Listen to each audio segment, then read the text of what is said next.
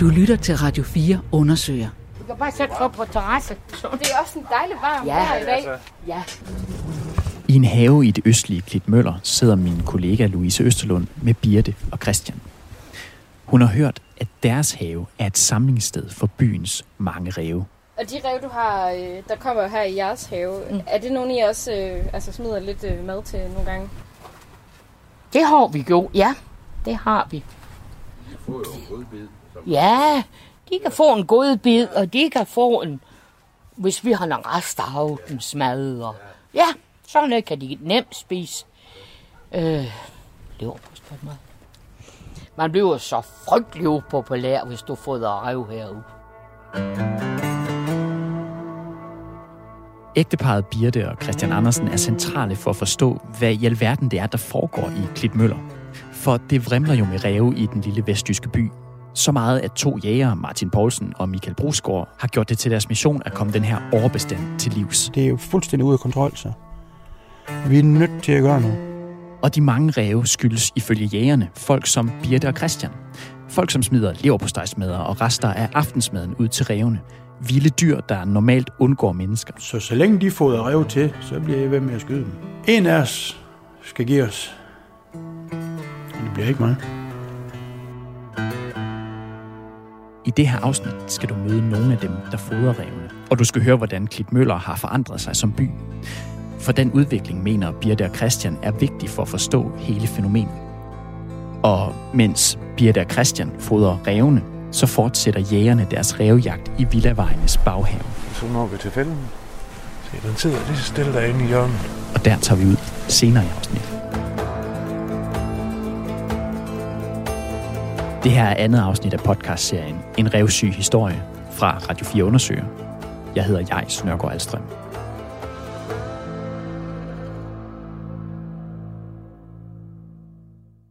Ja, okay Louise, så du har altså fundet frem til nogle af dem, der fodrer revne. Ja. Hvem er de?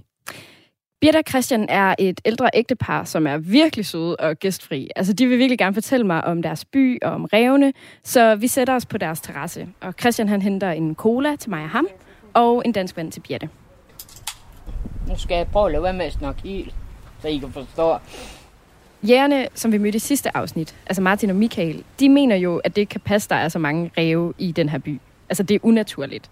Men Christian og Birte, de fortæller mig en lidt anden historie. Nu er vi herude fra begge to, og jeg har boet her i den her område faktisk i 60 år. Der har altid været rev her. Lige så lang tid, som jeg kan mindes. Og nu bor de jo af hele by, og det har de altid gjort. Nej, problemet med revene er, at der er blevet bygget så mange nye hus på deres steder. Da vi var børn og unge, og også lidt ældre, der var der jo alle de huse ude. De kunne leve frit. Det kan de ikke mere. Jeg holder på, at, at øh, Klitmøller er nok nu. Øh, fordi vores dyr og vores vilddyr, de er her, og de skal være her. Dem, der flytter hertil, de må være her. Kan du prøve at beskrive, altså, hvordan var, hvad var Klitmøller for en by for 60 år siden? Det ved jeg, jeg tror, vi var, mm, det ved jeg, 5-600 indbygger, hvis vi var så mange. Dengang kunne vi mærke, når turisterne kom. De kom omkring 1. juni og blev til omkring 1. september. Så har vi ro resten af år. Men så, øh, ja, så begyndte så småt surfing og alt det der. Øh, jamen, vi, vi tøtte også, det var vældig noget med det surfing. Det tøtte vi da. Og øh, jamen, jeg vil sige, jamen, jeg synes, det er fint, den udvikling byen og tårn. Det er Klip Møllers redning, kan man sige. Ja, det var Klip Møllers redning. Det var ja. blot det ja, surfing der. Blev det en dødt område. Ja, men jeg vil så også have lov at sige, der er mande, de kommer herud på grund af vores gode natur. Men i gode, som de jo laver om på. Og det er tilflytter, der vil det. Det er der Møllebror. Hvordan vil de lave om på det? Jamen, det hele. Eh, man føler samtidig øh, som Møllebror, at, de, øh, at den, hvor natur har for eksempel, Der må jo heller ikke komme for tæt på. Nej. Det jo med revne, for eksempel. Ja. Hvis den kommer for tæt på, jamen, Uh. så er sådan en tur lige pludselig farlig. Ja. Trods det, at vi bor lige midt i Nationalparken. Ja, det skulle jeg huske. Det er jo Nationalpark vi bor i. Så Birte og Christian de har boet i Klitmøller altid. De har set byen gå fra en stille fiskerby til det surfer Eldorado, som det er i dag. Men de siger selv, de er ægte mølboer. Altså det lyder lidt som sådan en æresbetegnelse, man måske gerne vil have. Ja, og som er ret svært at få. Altså, man kan godt have boet i byen i sådan 10, 20, 30 år, og stadig blive kaldt tilflytter, og ikke mølbo. Og mølboerne, Birte og Christian, de synes, at de her tilflyttere kan have et lidt forkert syn på den natur, der er i Klitmøller. Mange af dem, vi mødte i første afsnit, de er tilflyttere. Men jeg har faktisk også fundet nogle storbyfolk, der er flyttet til Klimøller, som mener det samme som Christian og Birte. Altså, de er på deres hold, og de er også virkelig glade for revne. Jeg banker på hos Marie Astrup. Hun er flyttet til Klimøller fra Østerbro i København, og hun bor på en af de veje, hvor der er blevet fanget ret mange ræve. Men det synes hun egentlig er ret ærgerligt. Jamen, det var, ja, hele grunden til, at vi flyttede herop, var, at der var rådyr og ræve og kongeørne og havørne og træner og kronhjorte og sådan noget. Så jeg synes jo mere, jo bedre. Jeg, ikke, jeg, jeg kan ikke sådan se, hvorfor vi skal slå dem alle sammen ihjel. Det virker lidt underligt at flytte et sted hen og så slå dyrene ihjel. Marie hun er flyttet til Klimøller for at bo et sted, hvor naturen bogstaveligt talt vælter ind i hendes baghave. Og derfor synes hun, at det er ret fedt at bo midt i Rævecentrum. Og det ved hun godt, måske gør han lidt upopulær hos sine naboer. Nu bliver jeg sikkert uvenner med dem alle sammen, fordi alle er enige om, at det er skrækkeligt. Men, øh, men ja, jeg synes, de er meget søde. Ja, jeg har set unger, og jeg har set øh, revmødre, der legede med deres unger, og jeg, de, går, de går jo hen over vores have og hele vejen rundt. Ja, der er en rute, og de hilser på vores hund, men jeg synes, de hilser på en sød måde, på en meget hundeagtig måde. Så jeg har, ikke, øh, ja, jeg har også set nogen holde fest herude, sådan noget 10 ræve, der løb rundt sammen. Det tror jeg, der er flere på vejen, der har set øh, sådan i maj-nætterne. Men det synes jeg også var sjovt. Jeg kan godt lide ræve. Jeg snakker også med Heidi. Hun bor i et tidligere sommerhus med sin familie og sin hund. Og huset, det ligger altså nærmest der, hvor byen møder Nationalparken. Jeg lukker lige en suge. Fra hendes have, der kan du se livet i klitterne. Vi har haft meget glæde af dem øh, herom på vores græsplæne, som vi faktisk ikke bruger ret meget selv på grund af vinden. Og så er der jo meget fredeligt, så der har vi haft ræve dagligt stort set. Og især ræveungerne har vi været helt vilde med. Hos Heidi, der er revne blevet en hel attraktion, når hun har gæster på besøg. Altså jeg har haft besøg af en veninde fra Aarhus, hvor vi var så heldige, der var fire ræveunger herom. Altså, hun synes jo, det er fantastisk, og tror, det bare er, fordi det er en nationalpark heroppe, men det er det jo ikke. Det er jo fordi, at de har det godt. Men Louise, altså, vi har jo hørt, at mange af Heidi og Maries naboer, de er virkelig trætte af revne og de problemer, som de skaber. Altså, de tager høns og kaniner, og de ødelægger skraldespanden, de stjæler sko. Kan de Ja. ikke godt forstå, at de er trætte af de her dyr? Altså både ja og nej. Revne, de skider også i Heidis have, men modsat mange andre i byen, jamen, så ser hun det ikke som så stort et problem. Så har vi bare skovlet det væk, og så har det været det. Så hun siger bare pyt til det. Ja, det gør hun. Altså en mand længere heroppe ad vejen, som hver morgen skulle ud og lede efter sine træsko, som han altid har stående udenfor, ligesom vi nu har. Og det var revungerne, der rendte med dem. Og så, de lå jo ikke det samme sted hver dag, men det tror jeg egentlig bare, han synes var hyggeligt. Ikke så lidt spændende, hvor de lå hen i dag. Og Marie, hun synes faktisk, at den her regulering af ræve, at den måske har taget lidt overhånd. Jeg tænker også, det kan også være sådan en undskyldning for, at nu skal, nu skal rævejægeren ud, fordi at, øh, han skriver i hvert fald, hans undskyldning for at sætte øh, de der fælder op er, at folk går dem og sådan noget. Altså, det kunne jo også være, fordi der er så mange, de går og spiser de der torskehoveder, der, der skyller op fra havnen og sådan noget. Så det kunne jo godt være, at de også bare synes, det var lækkert at være uden fodring.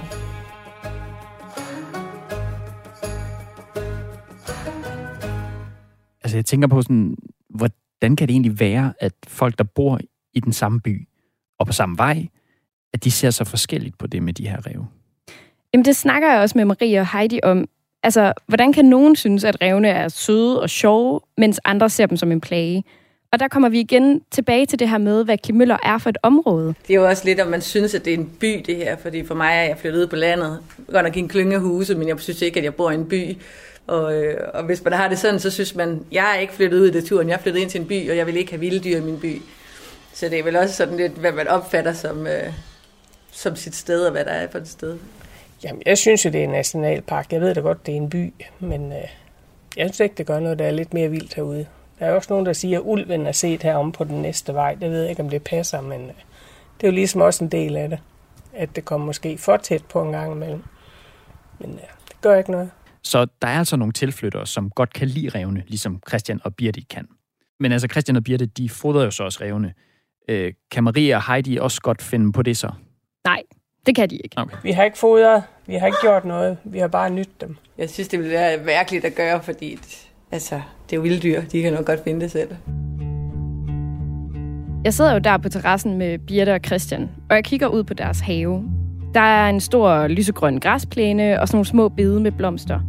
Altså, den er meget velholdt, og jeg tænker, at det er et sted, de bruger ret meget tid ude. Og det er jo på en måde også arnestedet for den her historie. Altså, for det er jo i den her have, at de fodrer revne. Jeg har stadig ikke helt fået svar på, hvorfor de gør det. I har fodret dem nogle gange, ja. når de kommer. Er det noget, I stadig gør? Ja. Hvis vi får lyst til det, så gør vi. Hvorfor det? Man tænker på sig selv, det er en dejlig oplevelse, og så er det det.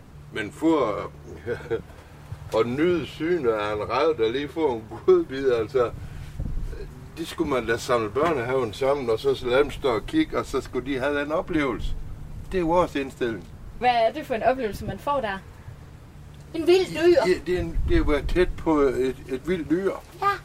Ved du hvad, når vi havde vores terrassedør til at stå åben, og vores børnebørn var hjemme, da de var mindre. Ja. Altså, de kom der selvfølgelig nu, men så kunne de se, så fik vi dem til at se sådan en halvkreds, den de var kun fire. Så satte de sådan en halvkreds, og vores større børn, de sad bagved. Så satte vi en tallerken midt på gulvet, imellem dem. Så kaldte Christian på, så gik han ind og spiste imellem dem. ja. Det er en oplevelse for de fleste. Det mener jeg, det vil være. Ja. Og reven, den tog ikke skade. Nej, den gik ud igen Og ligesom. det var stadigvæk vildt. Men altså, det er vel også netop den her slags situationer, som reguleringsjægerne Martin Poulsen og Michael Brusgaard er nervøs for. Altså, at revne bliver fodret sådan, så at de begynder at komme mere til Klitmøller, og dermed mister deres naturlige reservation for mennesker. Jamen, det er helt rigtigt. Og det er også derfor, at Martin han kæmper for at få folk i byen til at stoppe med at fodre. Jamen, det er jo det, der er hele kernen. Det er jo det, der, det er jo det, der, der gør, at der er et problem. Øh, fordi det er den fodring, der sker af de rev derude. Det er bare dumt at begynde at fodre dem. Fordi så er det, de begynder at forbinde mennesker med føde. Og holder man så op med at fodre, jamen så er det, de begynder at gå på rov i skraldespanden og udhus og ja, de problemer, de oplever derude. Martin han har besluttet sig for at fortælle åbent om sit arbejde med at regulere ræve og andre vilddyr. Og det er det altså ikke alle reguleringsjæger, der gør. Men gennem opslag i lokale Facebook-grupper, der forsøger han ligesom at forklare, hvorfor han fanger og afliver de her ræve, og hvad det er, der ifølge ham sker, når de bliver fodret.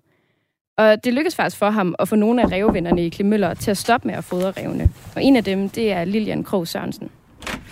Jeg fanger Lilian midt i aftensmaden, men jeg får lov til at komme ind alligevel. Jeg tror nok, jeg, jeg fik vist slukket under min, under min bæksemad. Så det. Lilian, hun er en ældre dame, der bor alene i et lille rækkehus. Og det er altså herfra, at hun har fodret revne gennem flere år.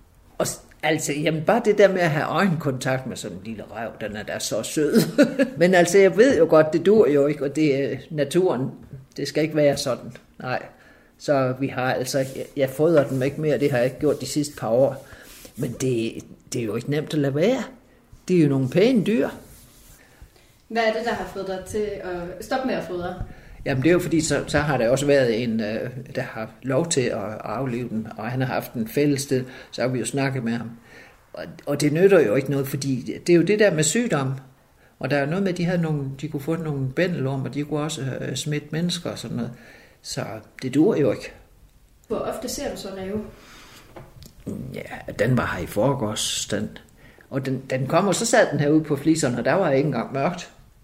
Og så klokken 10, der er det ved at begynde at blive mørkt nu på den her tid. Så lå den ude midt på gårdspladsen. Så tændte jeg lyset udenfor, så det, det reagerede den overhovedet ikke på. Den løftede bare hovedet, sådan, som om der ville sige, nå, er bare dig. jeg, tror, det, er- jeg tror, det er en valp fra, måske fra sidste år eller sådan noget. Man får sådan et tillidsforhold til den. Så det gør helt ondt at se, at den sidder herude og får ingenting. Men det dur jo ikke. Nej. Den her tilgang, Martin har, hvor han fortæller folk om sit arbejde som reguleringsjæger, det er altså det, der har fået Lilian og andre i byen til at stoppe med at fodre revne. Og han har faktisk vundet en pris for sit oplysningsarbejde. I 2020, der vandt Martin Jægerprisen, som bliver uddelt af Danmarks Jægerforbund. Som er mit, i mangel af bedre udtryk, mit Oscar-moment. Fordi i min verden bliver det ikke større. Det, det, det er mine øh, pæres, som giver mig en klap på skulderen siger godt arbejde. Og det bliver ikke større. Okay, så altså, vi har altså også at gøre med en ret ihærdig jæger her, lyder det til. Ja, det må man sige. Jeg kan godt tåle at se en rev, der render over en græsplæne, uden at synes, den skal dø eller fanges eller et eller andet. Men det er mit ønske, at den fodring derude, den stopper. Fordi jeg stopper ikke med at fange rev. Så så længe de fodrer rev til, så bliver jeg ved med at skyde dem. På de steder, hvor jeg bliver kontaktet om det. Selvfølgelig, jeg må ikke bare stille en fælde, hvor jeg har lyst. En af os skal give os. Og det bliver ikke mig.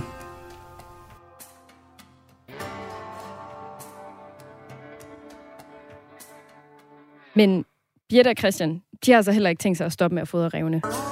Det får du aldrig til at tænke på. Så skulle du bare sætte en hegn op herude, hvor, hvor byen den har grænser, Ja. så reven ikke kan komme herind. Så er det problem, så er det problem løst.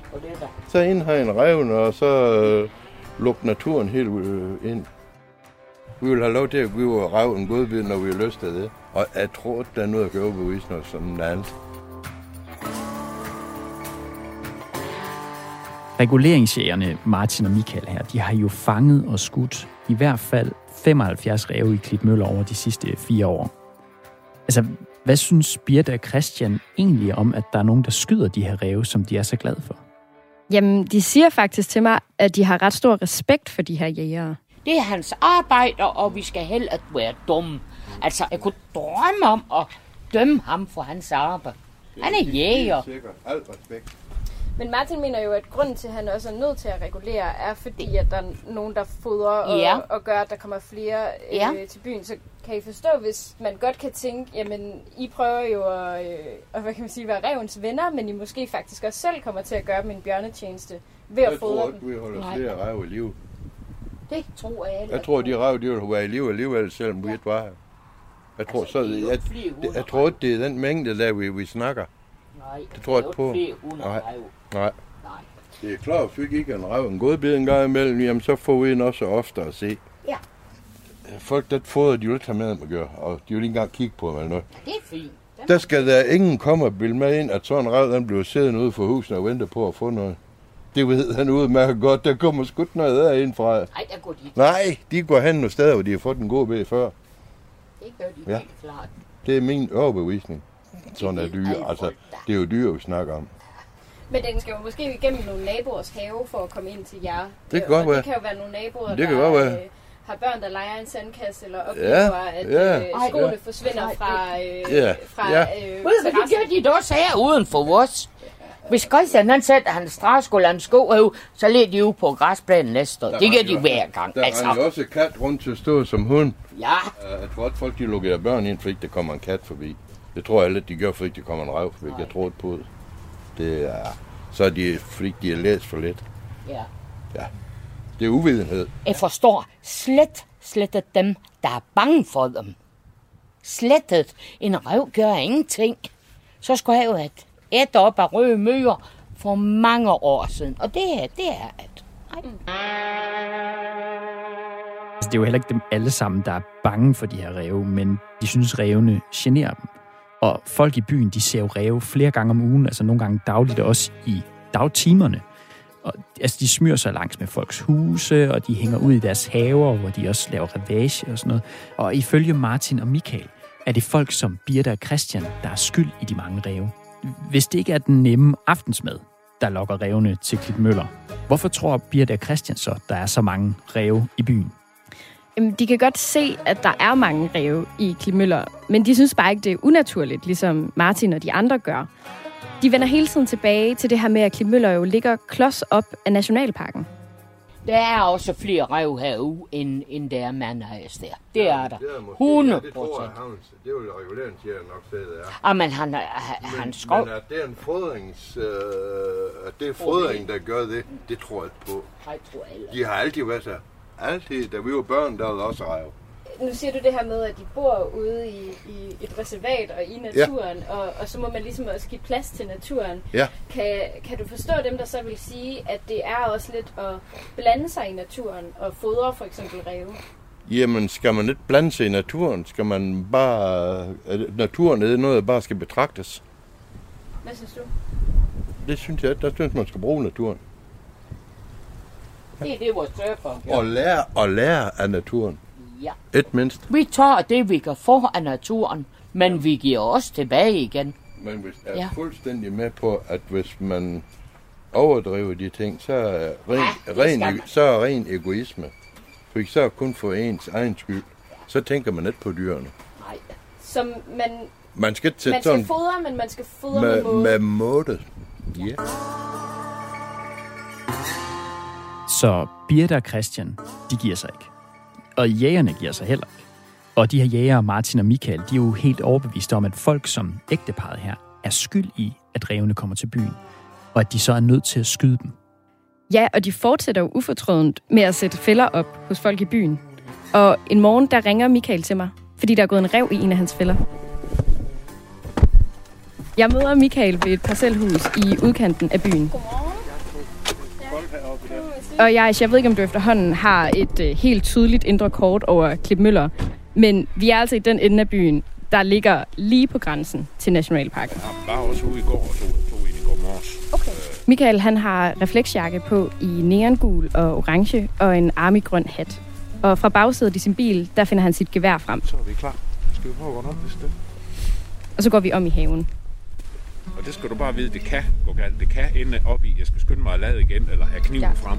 Og så gør jeg det altså. Ja. Det er en grå efterårsmorgen, og det blæser og regner en del. Men vi kommer om i haven, hvor ejerne af huset har et kæmpe hønsehus. Her kan du se hønsehus, ikke også? Stor, fin hønsehus, stor legeområde til børn. Og det er det her, som har lukket reven til deres have. Så derfor står fælden, som står lige ved siden af hønsehus. Lige ved siden af et legestativ. Vi sætter os ned ved fælden. Michael åbner en låge, så vi kan kigge ned i den. Den sidder lige så stille derinde i hjørnet. Der er ingen stress, der er ingenting. Den er selvfølgelig vågen nu, fordi vi er her på det lidt senere tidspunkt. Men, uh, ja, og desværre kan jeg se, det er en stor valp igen, ligesom i går morges. Så der er et helt kul her, der er fundet ud af, her er den nem at få mad. Hvad kan du se i filmen? Jamen, jeg kan ikke se så meget. Altså, det er ret mørkt nede i den her trækasse. Men jeg kan godt se, at der ligesom er to øjne, der lyser mod mig. Og der er ligesom en silhuet af et lille dyr, der ligger helt sammenkrøbet hen i den anden ende af fælden. Nu har jeg så min salonriffel her, som er lader med min kugle, og har en ekstra kugle klar, for det kan gå galt, selvom det her det er på meget, meget klods hold. Altså, reven kan lave en pludselig bevægelse eller noget derinde. Og vi sætter en kugle i.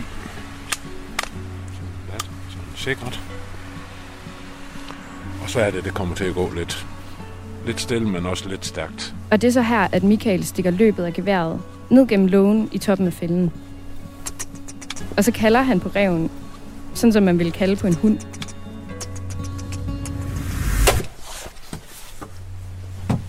Og det, den er død. Så går Michael hen i den anden ende af fælden. Han åbner den, og så hiver han reven ud på græsset. Og her kommer det. Grimme. Den spjætter sådan lidt med benene. Selvfølgelig gør den det. Det er nerver. Men den er død. Reven ligger sådan på siden, og den bevæger forbenene. Altså ligesom en hund kan gøre, hvis den drømmer, at den løber. Og efter lidt tid, så ligger den helt stille. Så vi står der på hver side af reven og kigger ned på den. Den er jo ikke særlig stor, altså den er sådan lidt... Øh, Det er en stor valp. Ja. Det er en stor valp, prøve. Det er ikke andet. Så er det sådan på størrelse med en stor kat eller sådan noget. Ja, lidt større måske. Og det er en tæve. Den skulle været ud og haft et liv nu her. Øh. Og for helvede, hvor er det synd. Og det er det bare. Det er sådan fornemt, du bliver lidt rørt. Jamen, det, det, nej, ja, det ved jeg sgu ikke. Det kan da også godt være, det er lidt noget pjat. Men det, jeg synes fandme, det er sundt. Altså, det, har den, har, har den været ude i naturen, den har, den har haft et liv. Det får en jo ikke sådan her. Bliver det så sådan nemmere med tiden? Nej, det, nej, det gør det bare ikke. Altså, det, det her det er nummer 12 i år, og det, det bliver ikke nemmere. Så altså, Michael synes egentlig ikke, det er nemt at skyde den her rev. Hvordan er det egentlig for dig at stå og kigge på den her døde rev? Altså, det er jo ikke som sådan voldsomt, fordi der er ikke så meget blod eller noget. Men der er jo sådan en snært af meningsløshed. Altså, Michael han siger, at den ikke ser syg ud, den her rev. Og den har jo som sådan heller ikke gjort noget forkert. Fordi ifølge jægerne, så er det jo os menneskers handling, der har fået den til Klimøller. Så der er noget uværdigt over måden, den her rev dør på. Og det er synd, og det er fordi vi både ved foder, men der er lige så mange, altså fordi de kan komme til skrald, fordi de kan, de, I har dem garanteret i Aarhus, I har dem, de har dem inde i store byerne, i København og alle steder, også?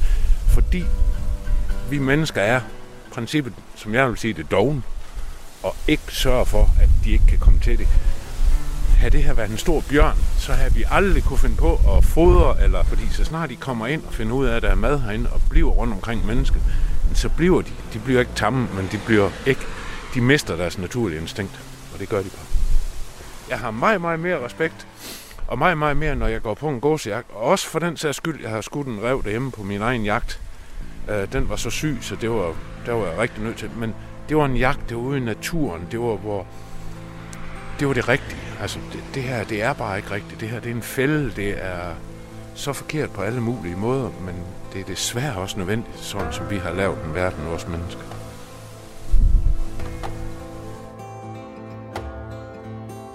Så endnu en rev har mistet livet i Klitmøller. Og det skærer i hjertet på de to jæger, men de fortsætter ufortrydent deres arbejde. Og de holder altså begge på, at de er nødt til det her, fordi folk smider mad ud til revene og lokker dem til byen. Men der er også Birte og Christian, der ikke tror på, at deres leverpostejsmadder er grunden til, at byen vrimler med ræve. Så hvad er egentlig op og ned? Altså, hvem har egentlig ret? Det spørger jeg også mig selv om, efter jeg har mødt Birte og Christian og jægerne og de andre i byen. Så derfor har jeg talt med en række eksperter om det her. Og der er faktisk noget, der tyder på, at den her rev stod er lige så meningsløs, som den føles. Og den tager vi i næste afsnit af en revsyg historie. Den er tilrettelagt af Louise Østerlund og af mig. Jeg hedder Jais Nørgaard Alstrøm, og med hjælp fra Christoffer Engholm. Irene Nørgaard er redaktør.